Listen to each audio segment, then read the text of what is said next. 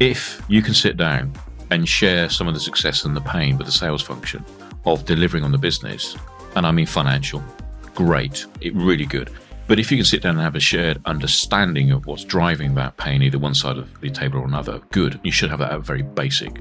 If you don't understand that, you don't have that dynamic, you're quite quickly going to be uh, challenged in terms of your effectiveness because you don't get what's going on in the business. We believe that to solve the biggest, most complex marketing problems you have to blur the lines between intuition and reason, imagination and logic, the theoretical and the practical. Join us as we reimagine problem solving with leading B2B marketers on B2B Marketing Solved. We're your hosts, Richard and Benedict. Benny, why are we here today? So, today, Richard, we're here to talk about what it looks like for marketing when you're going through really, really, really fast growth as a company. What is the impact on the marketing organization? What are the pressures that it creates? And how do you respond to that? How do you actually structure a marketing department to be able to move as fast as the business and make sure that you're returning value and also showing value to the business? Nice. So that's and we're joined by Paul today, who's a, a, an old acquaintance of yours, I believe. Uh, he's an old acquaintance of ours, mine in the business as well. So, Paul, where have you come from? Oh, Wokingham in Berkshire today, but further afield than that, it's um, great to be here. Thanks for the invitation in the first place. Gets me out of the office, stroke front bedroom. I've got probably 20, 25 years history in B2B and B2C, most B2B marketing areas. Most of it's technology based, big Fortune 50 companies for probably half of that period of time, both local, global, and regional roles. Fortunate enough to have managed most of the functions in the marketing mix and then moved laterally into leadership probably after about 12 years. Last few years, moved into a smaller ERP organization based out of EMEA. And then the last couple of years, been fortunate enough to have the opportunity to take a step out and go down the contracting consultancy route. And so I've been working with medium sized companies across technology and outside of technology sector, and latterly quite a few startup SaaS companies, you know, round one, round two funding. And at the moment, working on a, a larger project in a larger SaaS based company, PE backed, who are going through, they wouldn't term it as hypergrowth, but some other companies would term it as hypergrowth. And so enjoying having uh, uh, the time to go and experience several other different organizations going through very different situations in their growth and the marketing function's ability to to meet that demand. And so just to sort of give it a little bit of color, what does that experience look like for a marketing organization that is part of a company that's going through that sort of fast growth? Because I can imagine there's always almost a bit of a lag time between the growth of the company and then correspondingly the marketing organization sort of catching up. Does that create a lot of pressures and for the organization? Yeah, I think in general, no matter what size the company is, and you know, whether you term it as hypergrowth or excessive growth, not excessive growth. There's no excessive growth at all, unless you can't meet the demand. Hypergrowth or you know a high degree of growth, and it's sort of subjective based on the company. My experience has typically been that the business is growing, moving faster, is more adaptable than the marketing function, specifically in B two B. Less so in B two C, although it, they're not too far apart in my experience. There's a veneer about the B two C world that it's you know that's uh, hyper uh, agile, etc., etc. But when you get behind the doors, sometimes it's very, very similar in terms of the way things work or mm. don't work you know, compared to B two B. B two B marketers have this chip on their shoulders about B two C marketing, and it's not deserved at all. In some cases, maybe. Just to unpick that, why is that? Do you know what? I don't know. It's a really strange thing, and it drives. Having done both, as it were, and now having some of the stuff I've done in the past, where I've looked at the B two C marketeers and the function in some cases inside very big B2C organizations, massive brands, and gone, it's not really that impressive. The brand is, it appears to be incredible. I'm quite a, an active proponent and active engager in the B2B marketing community. I have been for now for probably 12, 15 years, you know, with you guys and other organizations. I don't, th- I can't put my finger on why it is. I don't know why it is less glamorous, whatever it is. I don't, and it's not deserved. There are some things that go on. I think B2B marketing is far more difficult, far more nuanced. And dare I say, you need to be a better marketeer to work in these functions than in B2C. I'm sure it's going to cause a few eruptions, but that's my opinion. That's, I mean, it's a good opinion to have, and we should probably take some of those as sound bites because we are absolutely on a mission to uh, rebrand B2B and give it that sort of, uh, I think, recognition that it deserves. And also, like, show the world actually that there's so much exciting going, things going on in B2B. And actually, there are just as intriguing and compelling stories that need to be told from a B2B side of things as well as B2B. So, And I think, you know, given the few the few dynamics we've experienced around the world in the last few years, it's bringing some of the realities about how B2B marketing, Yeah. how, how really strong it is, and how, as I said earlier on, nuanced and how challenging it can be. It's bringing it to its head, bringing it to a head, because exposed quite a few situations, in my experience, definitely, where if I was in the B2C world, it would be an easier situation to solve, selling things, you know, the transaction, etc. B2B in the last few years has gone through quite a radical uh, self reflection, inspection, and validation of what works, what doesn't work, Mm. which I personally have found invigorating. Some have not enjoyed it at all, Yeah. quite clearly. And change is always tough, especially when it's some very quick and unexpected uh, stimulus that's caused it. But you know, this is why I get involved in these things because I'm sat here going, no, no. In some cases, if not a lot of the cases I come across, the B2B marketing individual function, I think is a higher standard than B2C. All credit to B2C organizations. They've got some really uh, incredible technology, the way that they work, and we'll talk about maybe the commercialization and the delivery on the P&L, that sort of stuff. They've been ahead of that quite clearly. B2B's had to catch up. and It's getting there without doubt. But um, I'm uh, there's the reason why I went down the B2B route Yeah. having had the luxury of being in organizations that served both parties Yeah. in technology sector. You know, I did 10 years at HP and 10 years at Dell. I could have, within those organizations, I could have gone one route or the other. I just found the B2B world far more uh, engaging because I found it difficult and I found it complicated and, and complex when I looked at my B2C colleagues who were churning that wheel. There we go. We've got an advert for working B2B marketing, and we're finally B2B marketers are getting the recognition they deserve, which is, which is not great to hear. So, to, but to bring us back to those pressures that we're talking about when you're in a sort of fast growth organization, can you just sort of characterize what were those creaks, if you like, for the marketing organization? As it was trying to play catch up or respond to that growth that was experienced within the, the organization. I think, you know, uh, despite what I've just said about some of the B2B, B2C dynamics, the, I would say that in typically the B2B marketing function has been for quite some years fairly consistent in what it does and how it does it. There's been a technology increase without and a technology uh, divergence in the last few years. But there, and that, I think there are some areas, know, the classic ABM piece, digital piece, that that's created a very new dynamic. But underneath it, there's been some fairly consistent, let we do it this way and that way from a marketing point of view. And I think what I've seen in the organizations, both big, medium, and small, has been that the sales functions have been more agile and frequently or more frequently changing the way that they've been working because they've had to because of the end recipients changing the way that they're uh, engaging.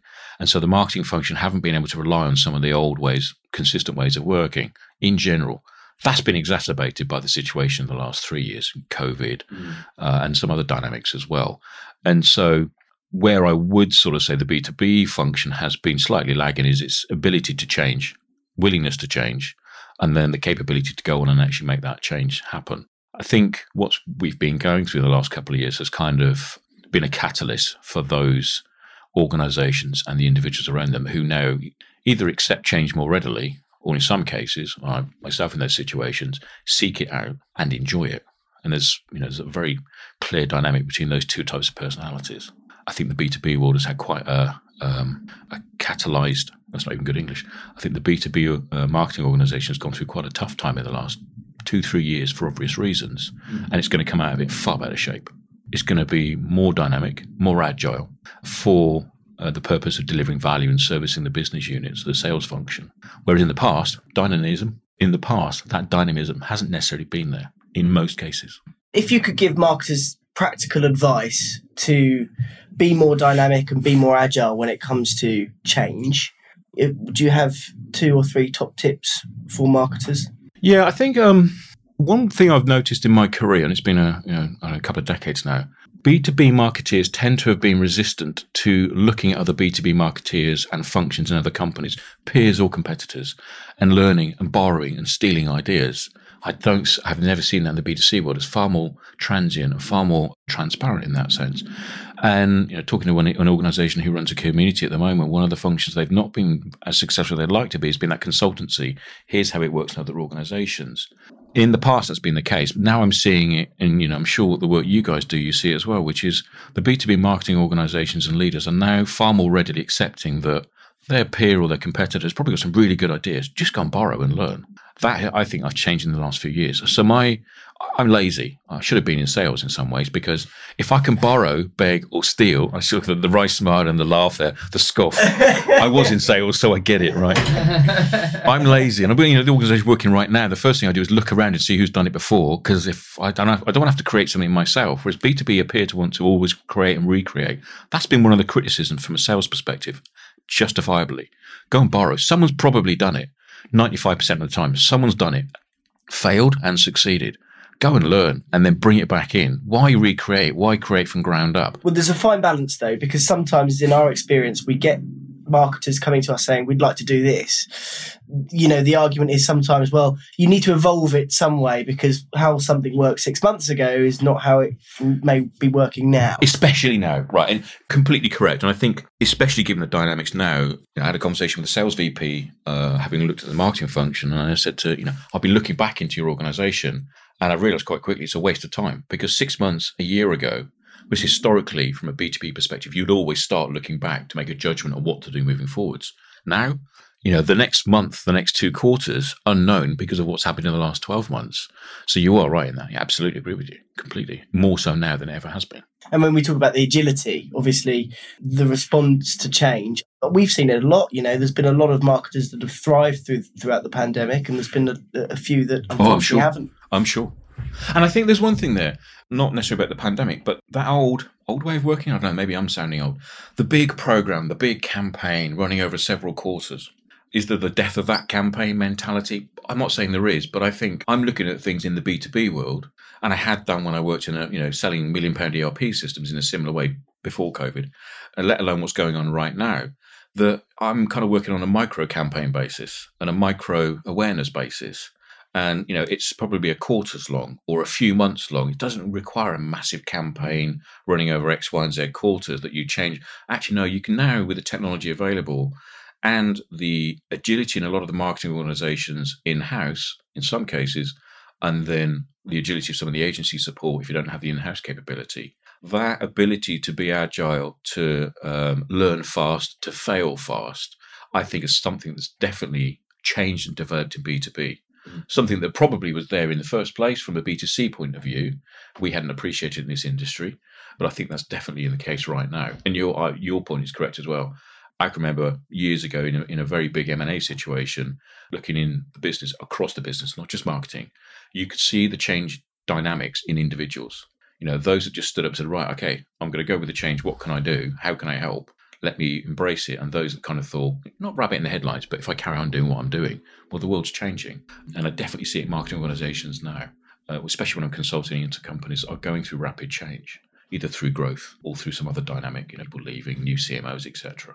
Change management and then the, the agility underneath that as a sort of core base skill, I think is going to continue to be a bigger requirement in the B2B community than it's ever been in the past for various reasons. And what does that look like? So, if we've got this scenario where you know a company as a total is going through that lot of change, and you've rightly said that marketing need to have that agility.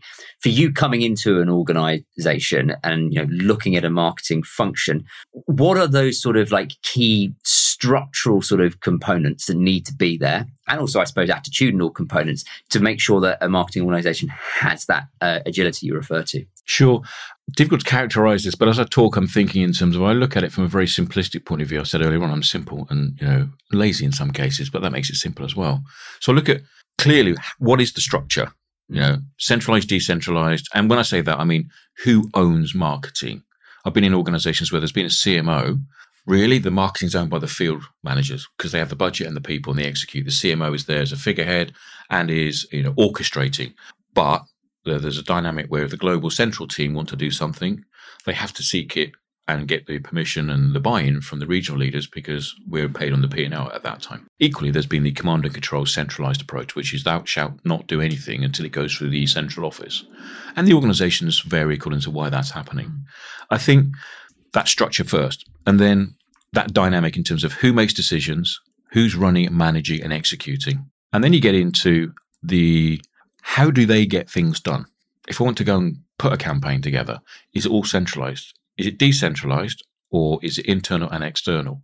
That dynamic as to how, you know, maybe simply as doing a press release or putting a campaign together, mm-hmm. or, you know, if I want to do an email a database, whatever it is, how do I go and do that? And then understanding how things get done. Typically, the mechanics of that, how long it takes, with what output, you know, is it in my experience, the quality, the the impact, you know, the sophistication of how that mechanics works and its output. And then I take a look at that, and then I go into the sales organization and see how their dynamic works. What are their experiences today of marketing? How quickly are they moving? And you know, there are some situations in large organizations and medium organizations where the sales function aren't actually that dynamic underneath it. Their growth may be dynamic, but them as in they as individuals, the dynamism isn't necessarily there because they're going to go through change as well. And sales are sales; they're still people. In any organizational change, there'll be a you know top ten percent of the bell curve that will just thrive. There'll be the middle ground who won't, won't thrive as much, and then there'll be the bottom ten percent for the similar reasons in the marketing organization. You know, they may not be around in the future because they didn't get engaged, they didn't want to go through the change process. So, organizational structure in the marketing function, how things get done, and then you take that context and look at the business. And typically, if they're growing rapidly, I see the sales organization, the business organization evolving more quickly ahead of the curve, as it were. And then, it, depending on the function and the leadership and the people, get a view as to how that organization is going to follow. And in some cases, lead that change. But most, most situations, it's going to be following it. Then you get into the people. We were talking before this, uh, the recording started about the dynamics in organizational change and whether you're going through a growth curve, whether it's an M&A. I've been fortunate to go through both. I've been f- fortunate to go through a plateauing of a business as well, uh, hyper growth or steady growth, but new organizational changes, etc. You then get into leadership. Uh, some one very very famous company recently has stopped making the mobile device, and uh, their leadership took it from a very small organization through to a massive hypergrowth organization before the Apple company came up and nicked their market. They needed to recruit a new set of leadership to take them through that inevitable dynamic of their market, mm. didn't get the right people in mm. and didn't make the change. Another organization I'm working with at the moment have clearly seen that they need to bring new people in because the organization wasn't meeting its objective in terms of growth. Mm. And they've made wholesale leadership change. And it is the leadership piece. And that leadership has been tasked with the appropriate coaching, organizational transformation. I'll be careful using that word, organizational change, because transformation can be too readily used for rapid change without uh, necessarily some of the softer skills. That leadership's come in and quite clearly going to make a wholesale and rapid change to this company and in all, such a positive way that they're taking everybody on a growth curve mm. as individuals. Different set of criteria needed for that company from where it was 10 years ago. Mm. So organizational structure, how it mirrors into the, the company itself, and then the people behind that. That's interesting. And obviously, we've, we've, spoken there about the the importance of having having the right leadership. You know, that's both in terms of leaders with the right vision, but also the right skill set and capabilities to take a company forward. If we're to sort of cascade down to the marketing organization, from your observation, you know, coming in and working with companies over the past sort of two three years, a lot of which are going through that fast growth, but also all of those companies are in a different environment. What have you observed in terms of key roles that organizations within marketing need as success and new types of roles that have emerged almost in the past couple of years and really are coming to prominence within marketing? Yeah, that's a really great question, and I think in the context of change and the you know uh, the growth mechanics that a lot of B two B organizations are seeing now, and it's been accelerated in a lot of companies with regards to the dynamics that the, the COVID situation has brought. Mm. A lot of organizations have been able to take advantage of that. I've been advising in one particular situation just recently and a couple beforehand. I said to the marketing leader, the CMO, whatever, you need a, dare I say, a transformation office, a change office. Mm. You need a, whether it's a chief of staff. And these organizational posts weren't typically in the marketing function you know you would have somebody who's chief of staff or a transformer in the in the sales function and and it wasn't necessarily accepted that marketing needed that it is now i think more so mm-hmm. than ever so i think there are key functions in terms of somebody who's a change agent who can interpret the leadership both across the business and in marketing and act as a catalyst for change be that transformation of program management office uh, a CEO, chief of staff etc and then one thing I am sort of, uh, I always look at in organizational change, and you know, frankly, when some people approach me for work uh, to join, etc., looking at their the central operations piece.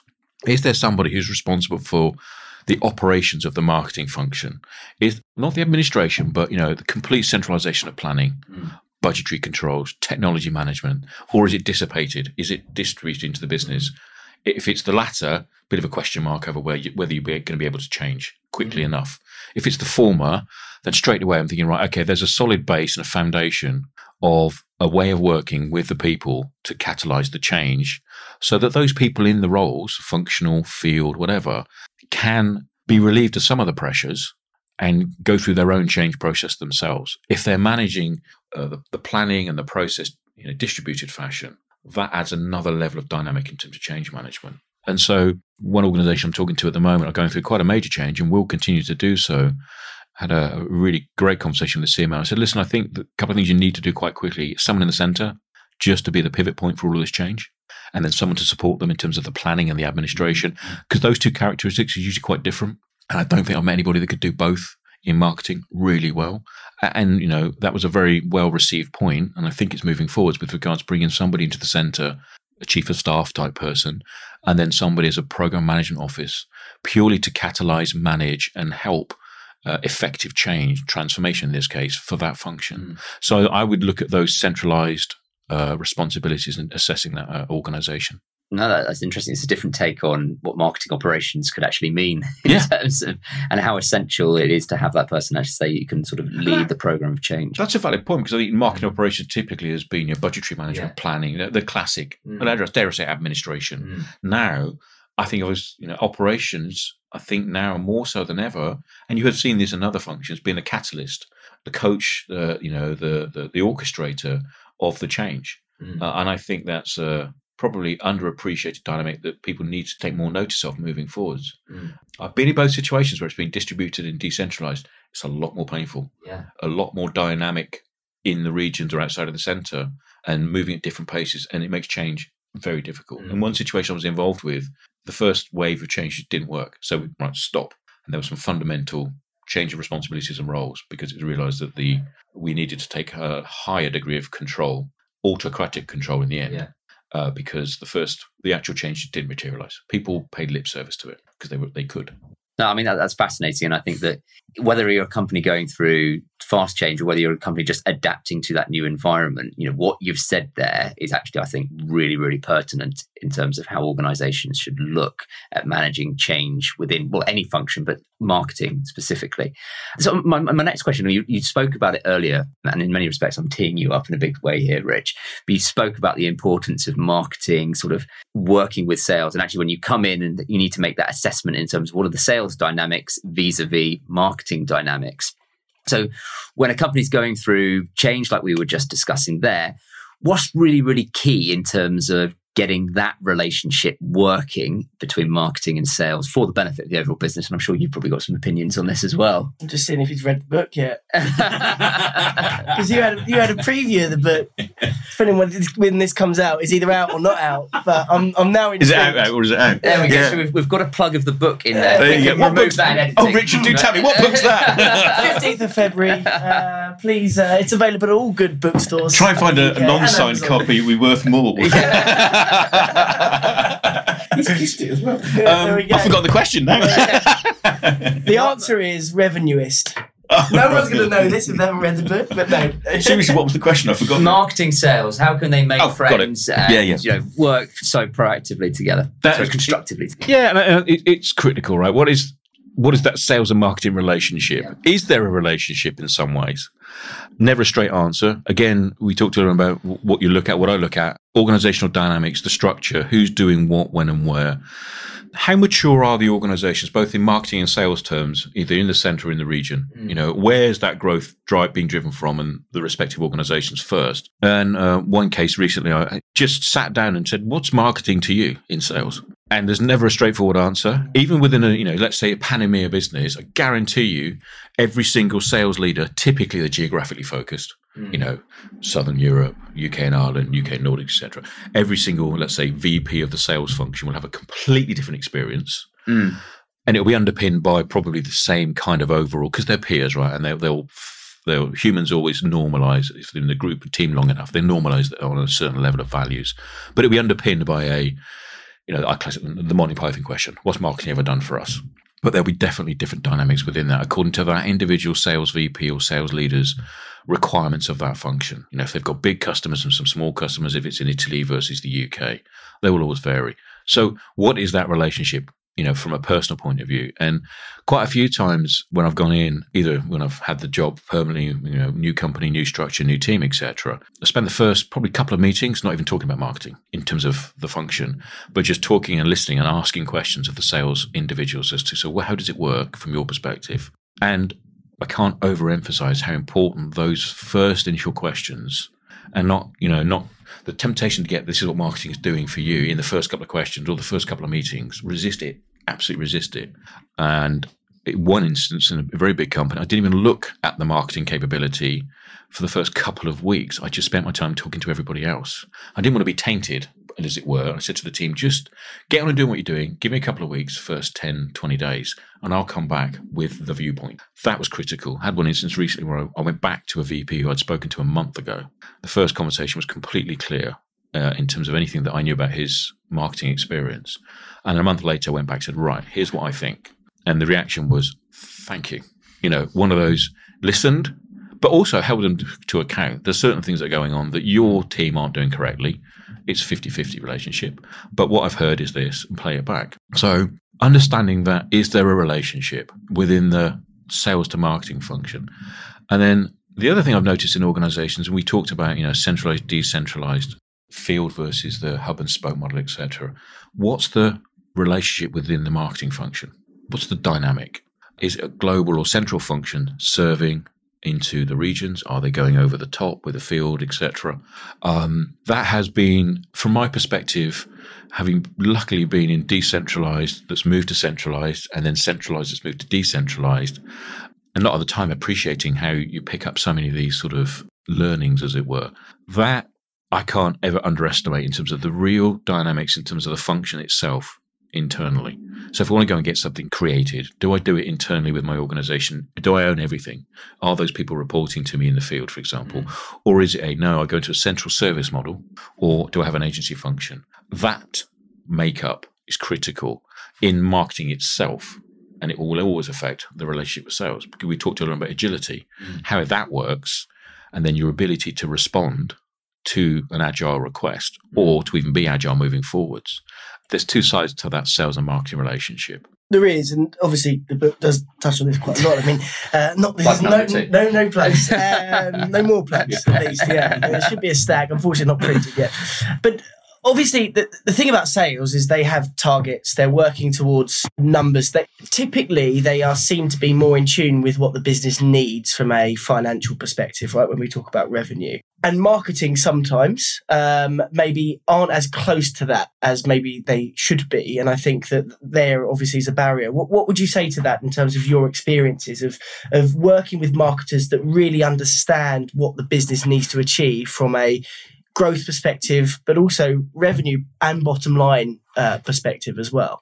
Yeah, and I think uh, there's a right smile as you talked about the sales being typically closer aligned to the business. I'd argue there's a question mark over that statement because salespeople by themselves are very aligned to their target. And quite, well, I said the numbers. All right, so their numbers, yeah, yeah, and so yeah, yeah, yeah. And, and also, you know, we've we've spoken in the past about the reality where B2B marketing needs to move to be much closer to those numbers. Yeah. And I think, I believe, and I've done it, be paid on them as well. Yeah, yeah, I agree. and most sales functions go, what? Most, yeah. most CFOs go, hang on a minute, double bubble. Yeah. But I think the reality is, and I've termed it in the past as the commercialization of marketing. And you talked about the sales and marketing relationship. If you can sit down and share some of the success and the pain with the sales function of delivering on the business, and I mean financial, that's what you know we don't go well most of us go to work to earn money to pay for the mortgage and the kids etc if you can sit down and have a shared pain great. It really good. But if you can sit down and have a shared understanding of what's driving that pain either one side of the table or another good. You should have that at very basic if you don't understand that, you don't have that dynamic, you're quite quickly going to be uh, challenged in terms of your effectiveness because you don't get what's going on in the business. And I've, you know, I've been in situations where I've walked in, you know, classic, you know, got the marketing slide. I was on a call recently where there's a joke about, oh, you haven't got any slides for that. And it, you know, they're kind of tongue in cheek joke, but it's based on is marketing, it's the slide deck, you know.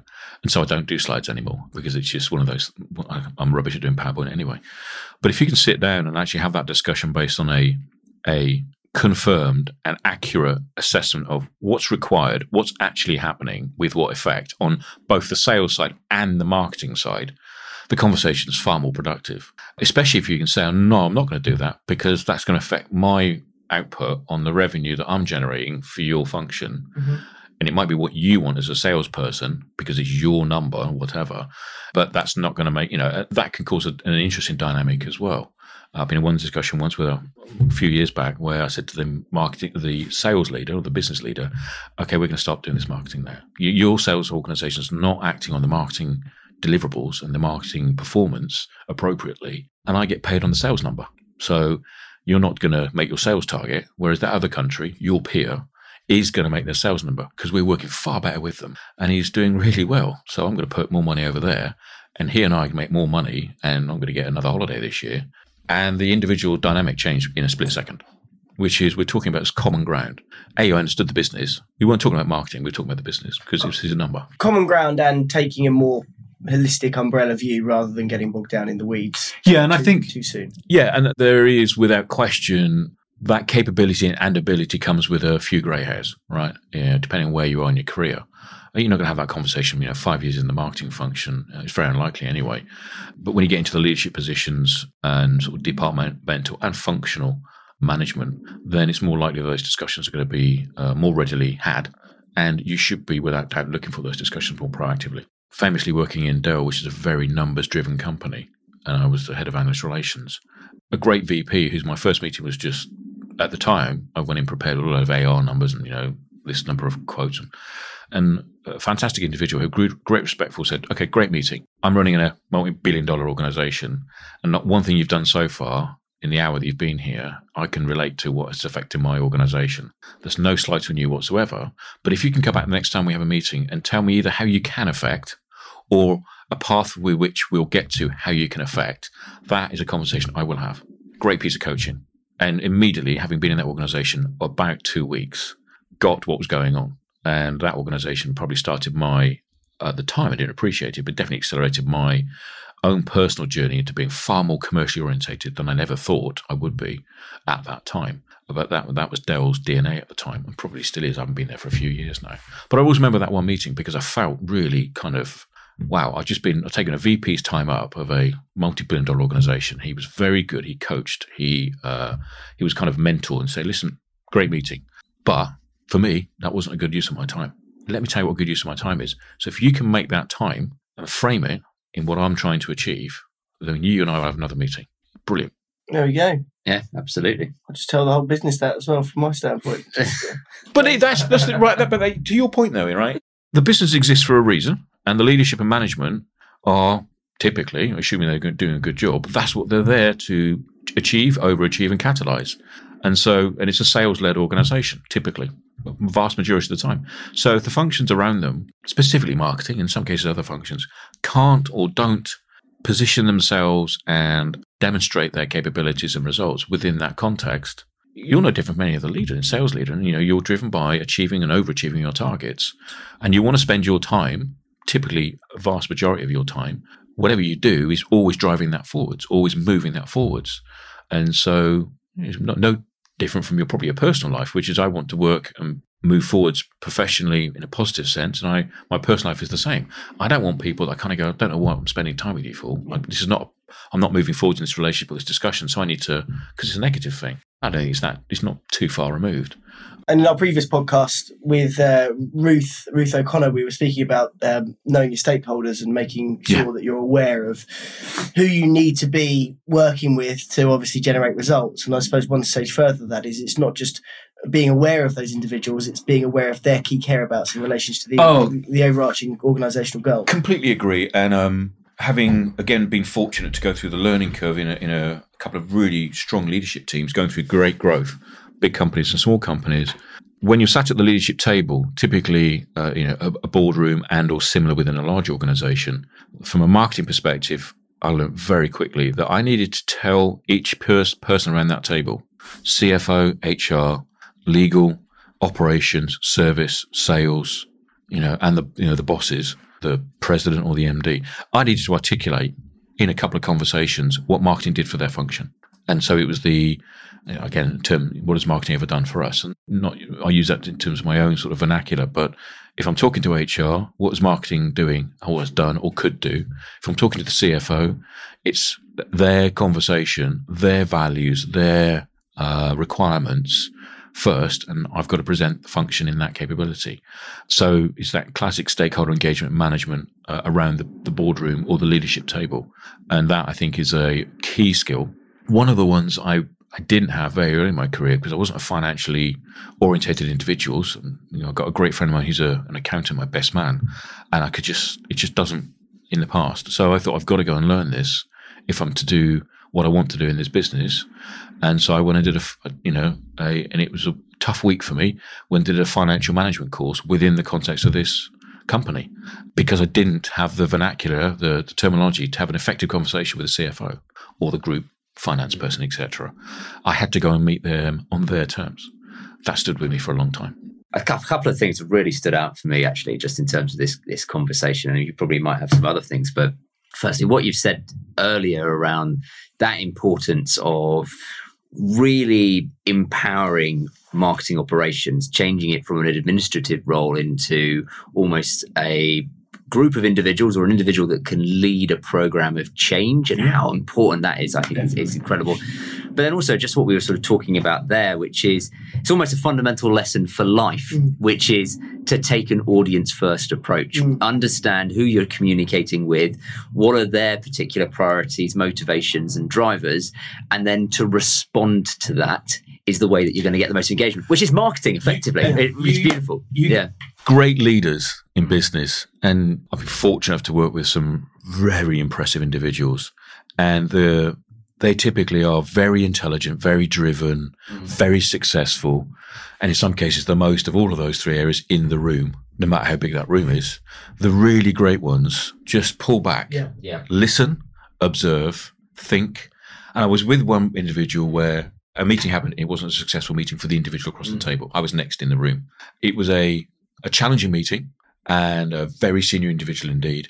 And, you know, some individuals at that level would have uh, been uh, rather more forthright, uh, rather more vocal, in some t- cases perceived to be aggressive in their response to what was not a good situation. Measured, calm, controlled, coaching, advisory, come back in two days with a reset of that meeting. Individual left, and the individual, the, the leader said to me, "Was that okay?" I said, yeah, of course it was. You're the president. he said, no, no, no. He said, because I'm taking, he was taking external coaching because the size of his personality, his capability intimidated people. Mm. And that led to something, you know, uh, behaviors that were just not normal. Not, and so he was, he was aware of it. He had a high, higher EQ through this coaching than he had. His EQ was, IQ was massive. I mean, off the charts, and it intimidated people. So he was taking coaching and had a lot of coaching with regards to the balance of his EQ versus IQ and how he reacted.